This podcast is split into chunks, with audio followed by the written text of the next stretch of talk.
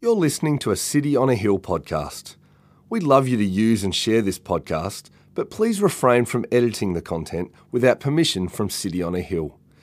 If you'd like to know more about our church, or if you'd like to donate to the work of City on a Hill, please visit cityonahill.com.au. Amen. Well, thank you, Mike. Uh, as, he, as Mike just said, we're going to um, start a bit of a conversation. So, can we uh, make Rod feel welcome as he comes down? Now, Rod is uh, a long term member of our church. Uh, I think there was Noah and then there was Rod. Um, he means and, old. Um, uh, you're married to Cheryl. you live in the Redlands. You're part of the Redlands GC. Indeed. I think you work for the CIA. Um, I don't no one knows. Um, and uh, we're extremely thankful to have you in our church. Um, I'm thankful to have you uh, in my life uh, and yeah, helping us to, uh, especially right now, think through this series. Uh, as Mike said, this is the start of the conversation. It's about intentionality. Um, so, Rod, do you mind sharing a little bit of wisdom? What drew you, I guess, firstly, to start considering and being intentional around your rule of life? Well, um, I guess I was called out of darkness and into Jesus' light in my late 20s. Um, wonderful uh, salvation, came to know Christ. I really re- recognized quite early that I'm a sinful, broken man, although um, I've been saved by His grace. I'm also easily distracted and prone to despair. And so I began looking for ways that would encourage me to um, press deeper into what Christ had called. That chapter 15 of John has always been priceless to me. The commandment, encouragement to abide in Him, to remain in Him, has always been something that I've cherished very deeply. So I've seen it much as a way of. Um, protecting my life, protecting my relationship with Christ, thriving deeper, understanding His Word, knowing what it means to be a part of the body of Christ, gathering with the saints both here on a Sunday and importantly through the week as well. It's not just about attending, it's about being. It's about being a part of, it's about communicating and being communicated to by others who also have been called out of darkness into light mm. that we might share the love of Christ together.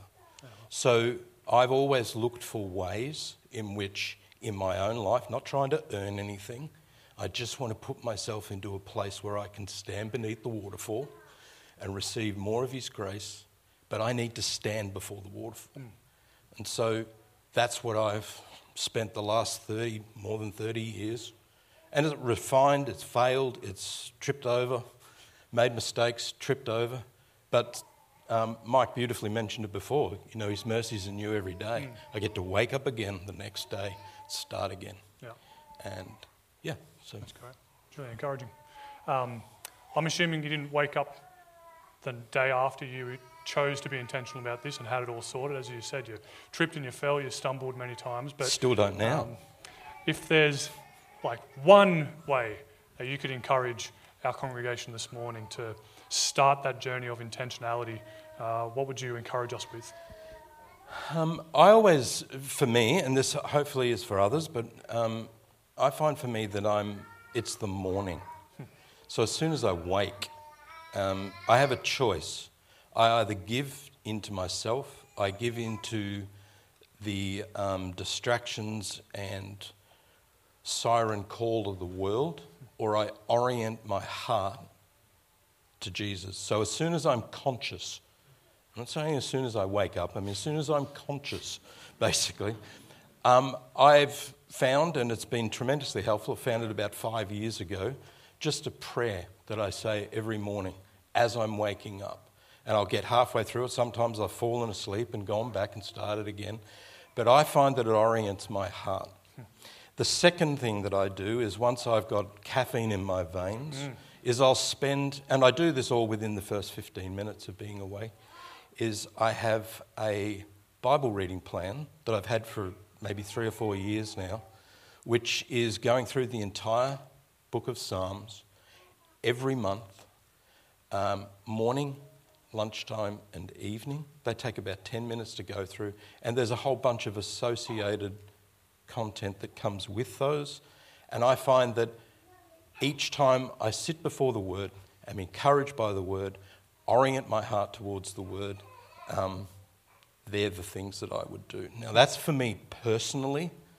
I equally believe that being here on a Sunday, not just attending, but being a part of the life, the love, the struggle of what it means to be part of a church is vital, and by extension, that's what GC is. Hmm. To me, GC is not about something you choose to attend or choose not to attend.